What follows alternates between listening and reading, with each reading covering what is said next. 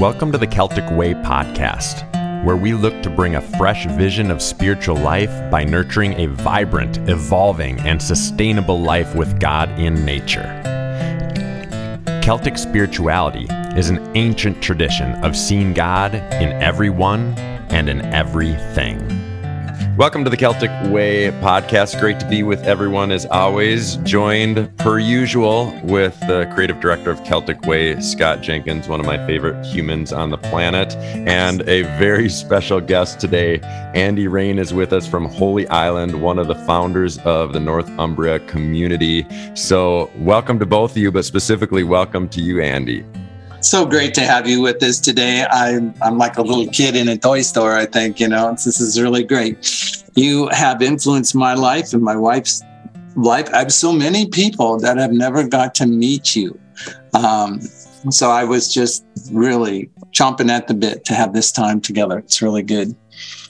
Today is Saint Winifred's Day, Matt, and she um, she well, there's a lot of tales and stories about her, but she was she's about healing and bringing wholeness to people.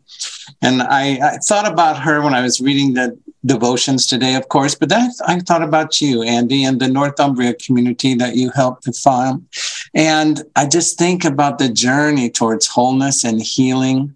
Uh, this is a great, appropriate day to have you have you on because uh, you and Winifred, though very different, uh, are pushing us all and, and guiding us all to uh, the same place of healing and wholeness.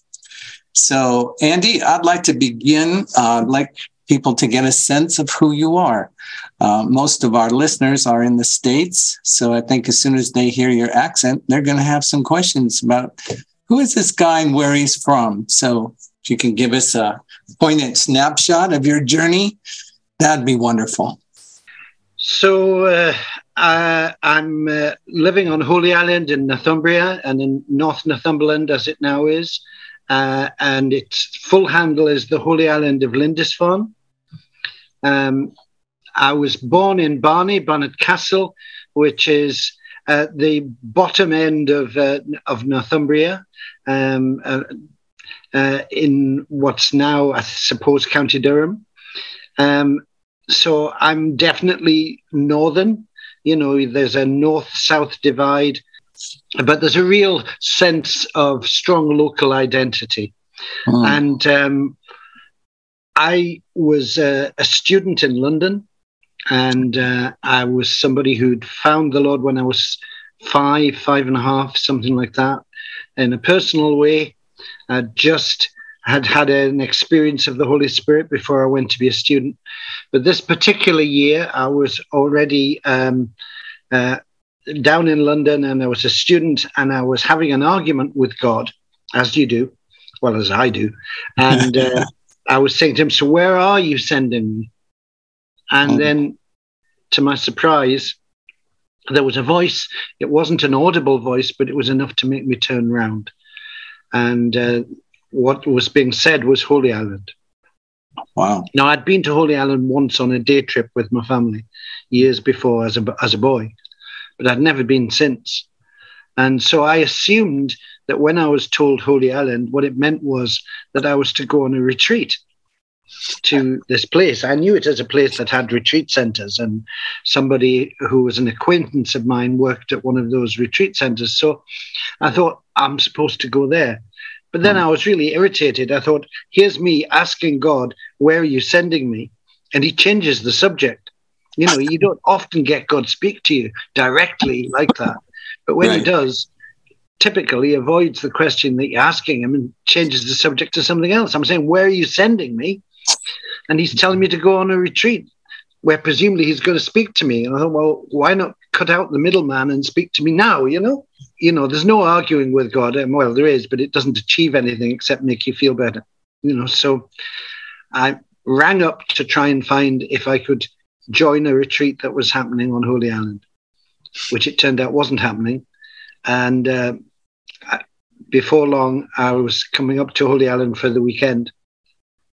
And when I got here to the island, uh, the things that happened in the course of that one weekend made it very clear to me and to other people that God had already spoken and that this was where He was sending me, and that there was some connection that I didn't understand to do with me and Holy Island, and it had become my destiny. And um, everything that's happened for me basically has unfolded from that time. So, uh, when I'd been out in Canada in 1978, uh, and I was coming back from a time away uh, working with YWAM on a school of creative ministry. I came back and expected to move straight back onto the island. But instead, I was just working out who I was going to stay with for the next couple of days while I tried to sort out some accommodation. Uh, I was given the name of some friends uh, who the guy who was driving me just mentioned their name. And I said, that's who I'm supposed to stay with. I said, well, but I was trying to figure it out. They lived in such a small space. I didn't know whether where they would even have a corner to put me, even for one night. And uh, I said, what was it you were saying about John and Linda? He said, oh, God's just given them this big house. And I said, oh, well, there's no problem then with me going to stay. so I contacted them, wrote a letter. They, they t- took possession of the, of the house and the first thing on the mat was this letter from me saying, Can I come and stay?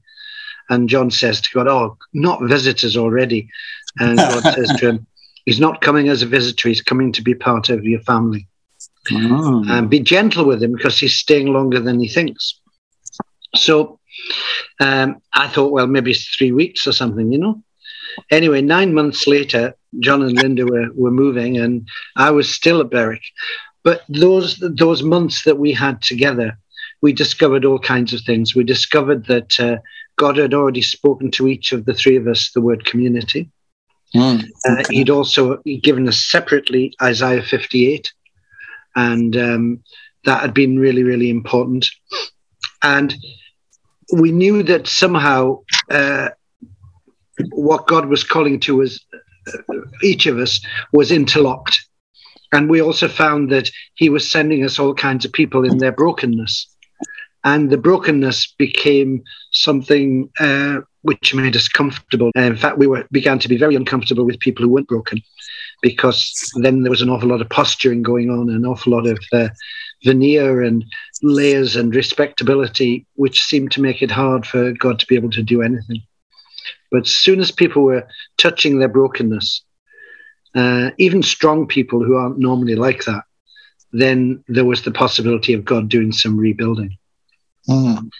And uh, I suppose that set the tone for what later became the vows for our community that right. we say year by year yes to availability and yes to vulnerability. And those would be almost like the charism that defines us. Um, so for me, the community was always a byproduct, uh, a sort of sideline to the fact that I'd been called to Holy Island. But we were um, listening with interest to the scriptures from Joshua and Judges about Caleb and Caleb's daughter Achsah and uh, uh, her cousin Othniel, who uh, captured a city in the in the Promised Land, and uh, the reward for capturing the city was that uh, Caleb's daughter, Achsah's hand in marriage was available to whoever did this. So either he was very stupid or he wanted her um, because he got her. And the dowry that came with her was the, this property in the land of the Negev. And uh, it says that uh, got off her ass and went to her father. Now, that means a donkey to us, but I'm sure in America it's even more pointed. But she got off her ass and went to her, don- her, her, not her donkey, her father, and said to him, Father, you have given me this dark, desert, barren land. Now will you also give me springs that I might water this land? That's right. And the father gave her the upper and the nether springs. So, in some ways, that seemed to characterize the way we felt about Northumberland in, in those days. It was a place that was slightly touched by renewal, but it was still a very difficult, um, doer place in terms of what God was doing and a move of God. It didn't feel there was much except in its history. In its history, there was wonderful things, and particularly around Holy Island. Mm-hmm. And people came to the island, they were drawn there. And uh, often they were people who weren't believers, people who were coming either looking for something or even more strangely weren't looking for something but were somehow drawn here anyway and then found that they were hit between the eyes by an experience that was coming off of the very land itself or or the presence that was here. And i used to ask god what is this about? And uh, i came to the conclusion that the island was a prayed in place and it being a prayed in place had touched it forever Mm. And it wasn't just the prayers of the people living here who had some kind of rhythm of prayer. Mm-hmm. It was the prayers of those who had been here before, Aidan and his friends, and what they'd built here. And somehow those prayers uh, were either still active today, like a, a, a, book of checks that had, had never been cashed in yet, and you just needed to fill in the amounts, mm. and you were the recipient, mm. or that there were the prayers of Aidan that were active now because he in the glory is still praying for us. And I wasn't sure which of those it was. As time's gone on, I'm more and more convinced it's both.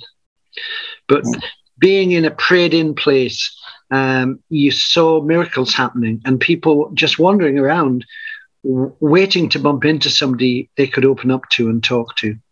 I knew that I was to return to Holy Island and uh, but John and Linda were were looking for a place that was more like the Nether Springs. So the Upper Springs was a good description of Holy Island. You bumped into the spirituality there, whether you liked it or not.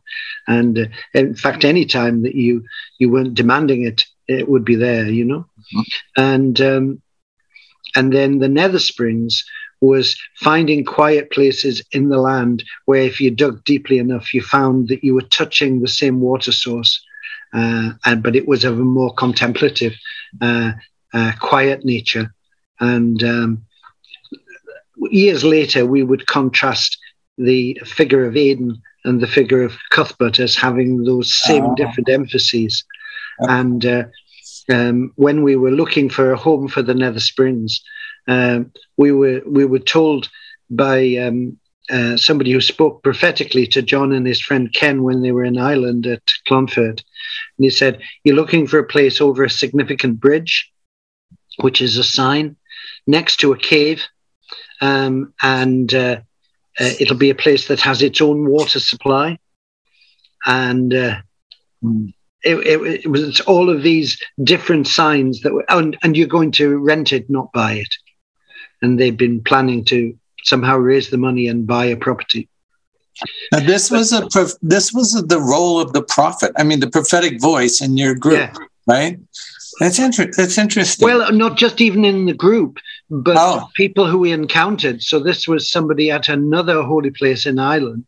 Oh, uh, Clonfert, where Brendan, uh, the navigator, is, uh, right. is buried. You know. Okay. And we we knew the people who had the place there. So these were significant signs.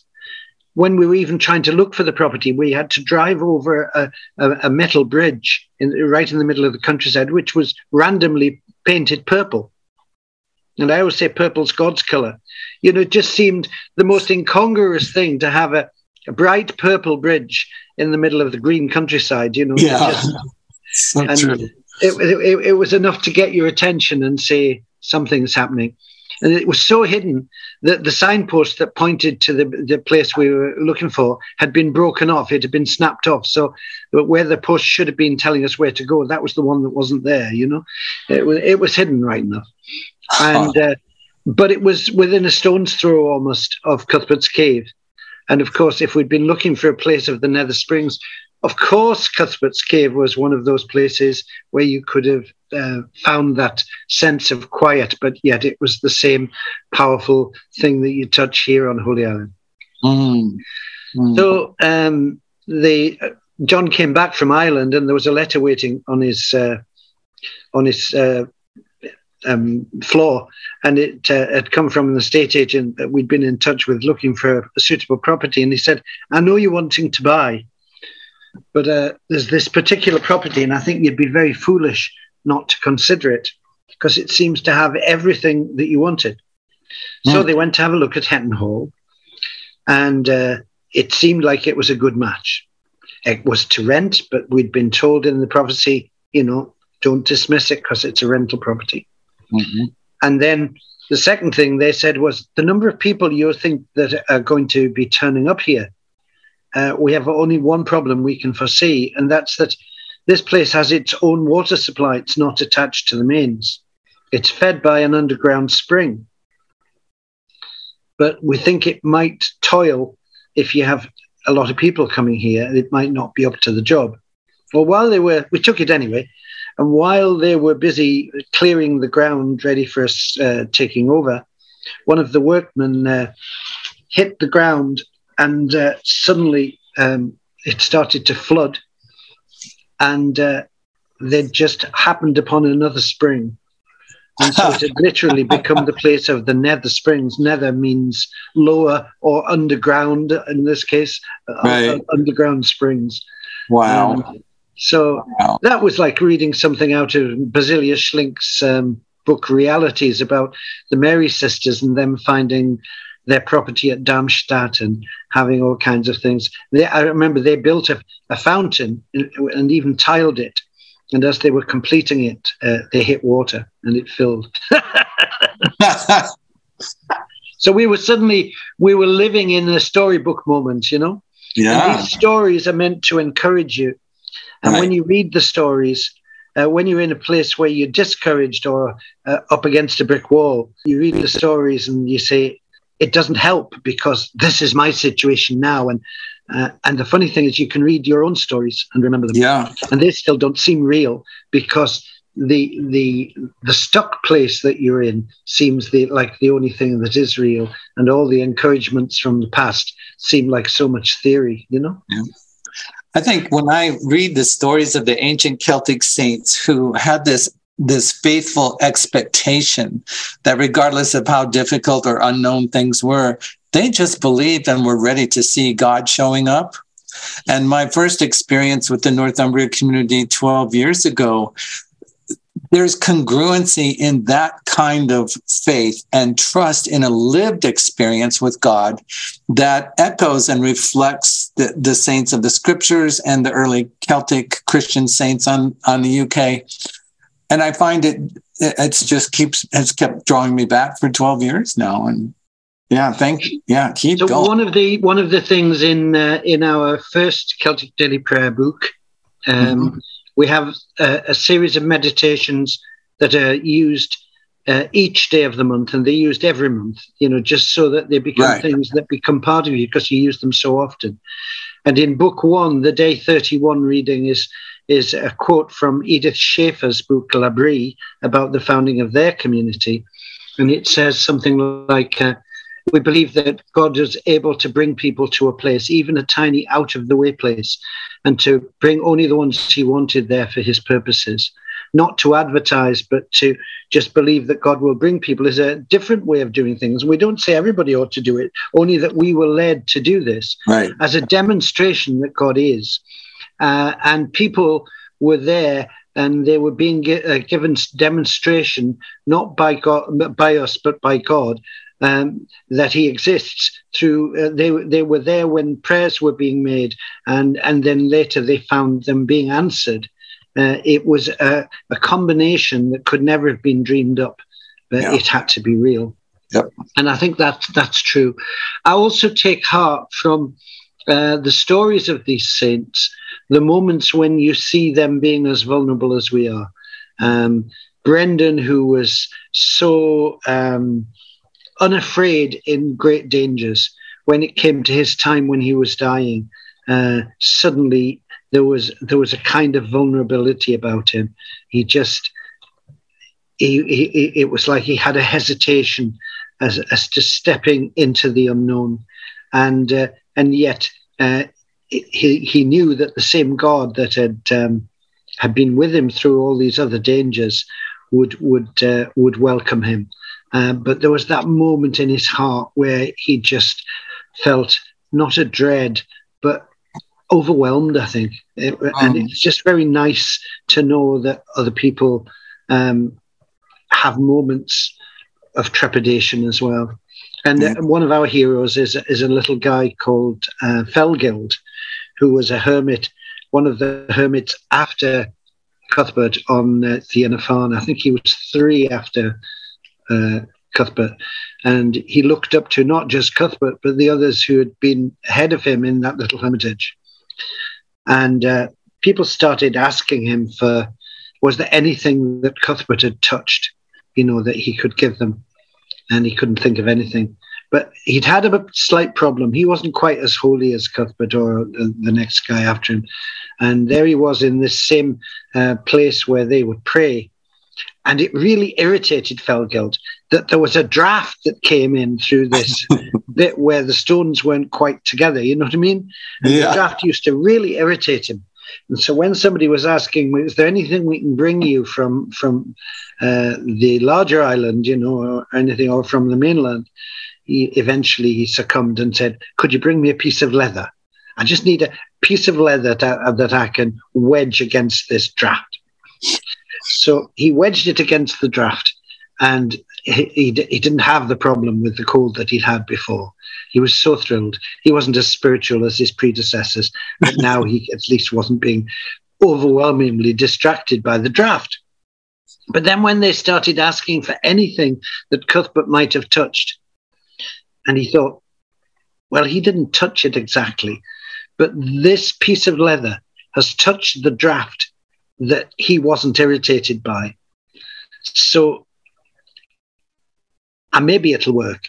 So he started cutting up his piece of leather and giving pieces of it to pilgrims and folk who wanted some memento of Cuthbert, uh, if, even if it was only by association.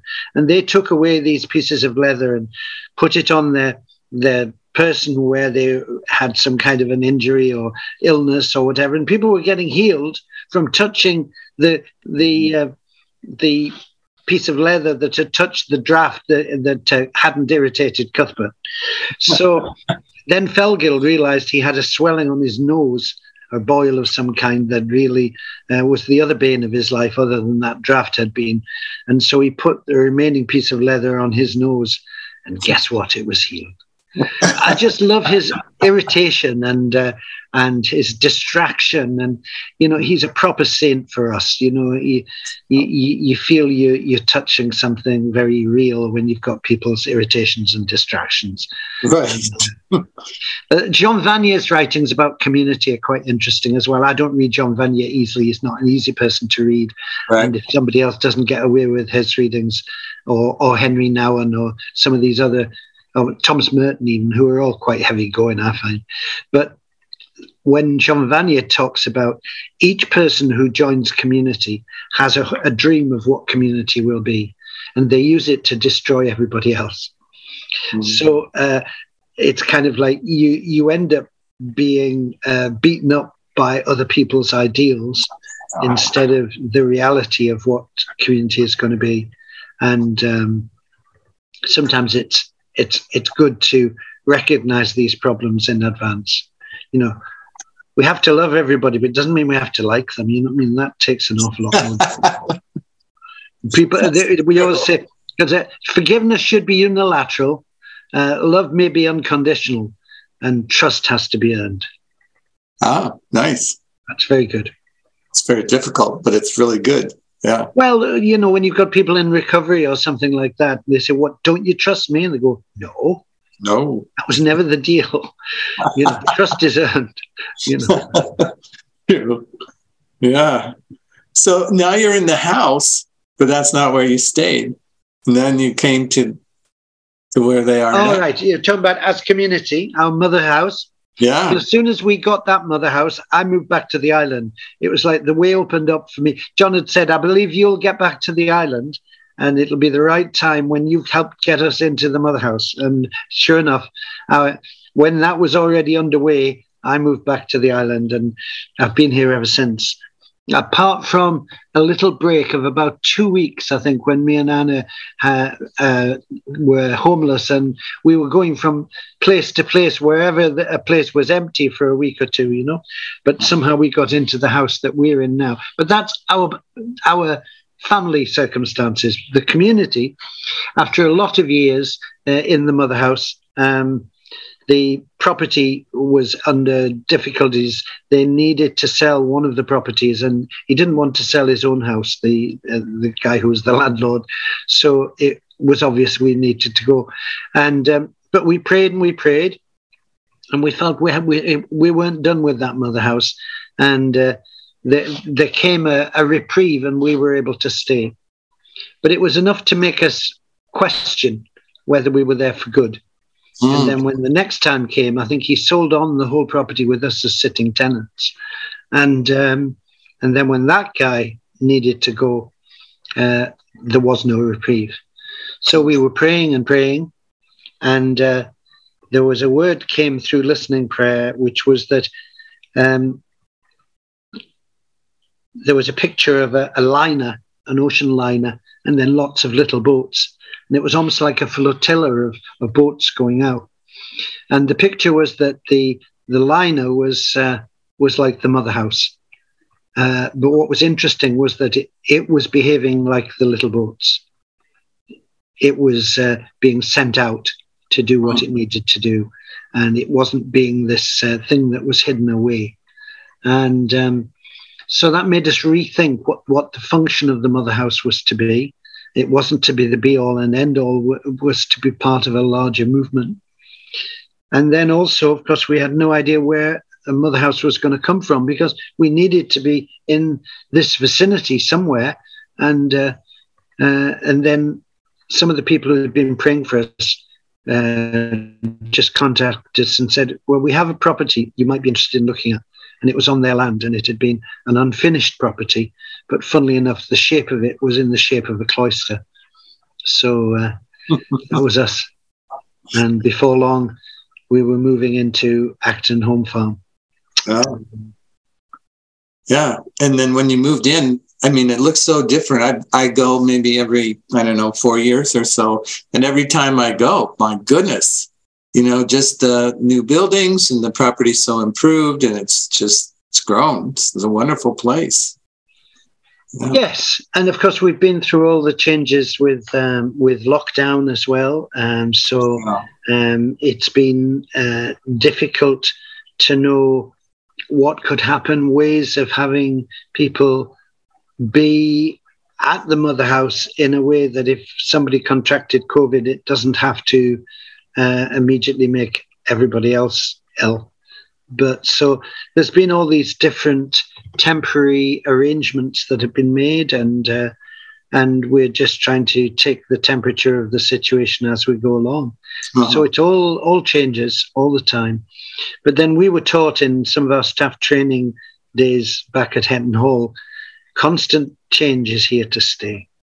And we would have staff training days being taught about quantum physics and uh, and about how uh, um, concepts, philosophical concepts, come down like they're going downstairs. But then, ah. uh, in in these days of modern media, something can be an overnight sensation, and or um, everything that used to take hundreds of years to filter down into people's consciousness can happen in such a very very short time. And how we needed to adapt to the changes that were coming. Mm. And uh, it was really interesting, you know, the, the amount to which we'd already begun using things electronically um, uh, with uh, Facebook and with uh, Zoom and with all of these different things. We were better set up to cope with the changes that lockdowns brought uh, than a lot of people were. And uh, we've learned a lot as we've gone through as well. So, yeah. I'm so grateful that Northumbria has so many online offerings now, you know, so people all the way over here can participate as well. It's really good. Um, tell me a little bit about your thoughts. In the States, there's these polls that come out every year. They they talk about poignantly about how people's spiritual hunger, their spiritual thirst goes up. You know, it's like 90% that people have in the States a real hunger for spirituality. At the same time, I'm thinking now just the last just the last 10 years, the attendance of uh, mainline churches, but maybe any churches, is just going down. And so when I tell people here, I have a lot of friends who are pastors, different clergy, and they say to me, So what are you saying, Scott? Are you saying like this is going to replace the church? And I just, well, I know what my answer is to that, but I, I would like to hear do you, you have a similar situation in terms of church attendance, right? We're way ahead of you. Oh, okay. All right. And mainland Europe is way ahead of us. Oh. So, uh, so the same trends right. Uh, we've been talking about for certainly 10 years, if not longer. We've, you know, longer than that. It has to be longer than that. Yeah. We've been saying to the folk in the States, uh, get ready, be prepared, because this is what is going to happen. People are not going to cope with a divide between spiritual, spirituality and life. Right. And the church has become a very comfortable institution. And the more large uh, a congregation or a, an institution becomes, the more likely it is to perpetuate that divide so that and almost everything that they talk about is about how spirituality relates to what you do when you're in church. Mm-hmm. Because the people who are putting out the, the material are the people who are preoccupied with that. Right. And meanwhile, the people in the pews are the people whose real preoccupations are what's happening in their life. And church and life often don't have much to do with each other. And often, uh, where folk are very busily involved in church, they're, they're busily involved in activities that have been designed to get them involved so that they don't stray away from the church because they're too actively involved to have any time to even think about that. Because they already have a life, and then whatever time they have left over from having a life has already been assumed to be the time that is available for them to be involved in church activities. And often those activities are activities for activity's sake, and or they've lost their continuation of things that had a different reason for when for, for existing when they were first started. And also, the other difficulty is that often their friendship groups start becoming things that happen within the church. And the church sees that as being a good thing. Mm. But uh, in terms of the gospel, in terms of living an integrated life in society, it's not a good thing because then the only voice that comes from you as a believer is the voice that's given on your behalf corporately by the leaders of the church. You know, then church leaders are, it's good that they're consulted, but they're consulted just because they're the names that are, are publicly available of somebody to, to stop. Whereas if you stop somebody in the street and you ask them, most people have had experiences of God, experiences of the numinous, experiences of things that are important in their lives, but they don't have any opportunity to voice those things within a church context. Right. Church is busy following its own agenda. Now, I'm making broad, sweeping statements, mm-hmm. but what I'm saying is that the disconnect is actually much more visible statistically. Uh, but it doesn't mean that people are less spiritual or less open. It just means that they have less fixed ideas than the people in the churches have been taught to have. I think we've got to start looking at this heretical imperative thing, which says, why? Why are we doing what we do? And is it the best use of our energies? Mm-hmm. Um, that doesn't mean that we don't uh, focus on God. It doesn't mean that we don't have a rhythm of prayer. It doesn't mean that we dissociate completely from church or churches. That would be on an individual basis. But if somebody does, we can't assume that that means they've lost the plot. It might be that they're more attuned to the plot than the people who are just doing as they're told all the time. Special thanks to Andy Raine for joining the conversation today. And here's the thing that is just half of our conversation with Andy. Make sure you check out the podcast in a couple weeks, and we will put out the remainder of our conversation with him. You can find Celtic Way on Facebook at Celtic Way Colorado. You can also find us on Instagram at Celtic Way Official. And of course, our website is www.celticway.org. Be sure to consider becoming a sustaining member to assure that the Celtic Way education and spirit continues on.